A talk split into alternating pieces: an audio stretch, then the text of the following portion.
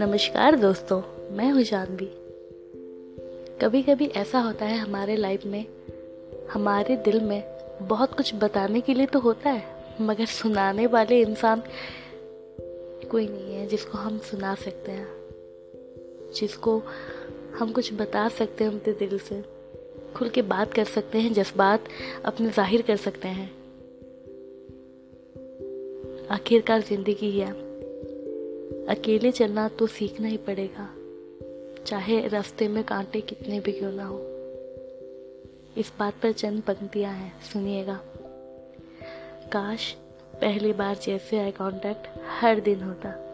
आँखों में चमक और बस प्यार का इजहार होता।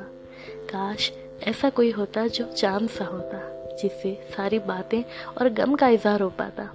काश कोई ऐसा होता जो मेरे खामोशी को पढ़ पाता।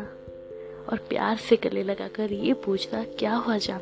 बताओ, मैं तुम्हारे साथ हूँ ना? काश कोई ऐसा होता जो मुझे, मेरे जैसे ही एक्सेप्ट करता, ना ही मुझे जज करता। काश कोई ऐसा होता जो मुझे, मेरे जैसे ही प्यार करता। काश कोई ऐसा होता जो मुझे बच्चों जैसा प्यार करता और केयर करता मेरी। और ना सुनने पर मुझे समझा कर हंसा देता।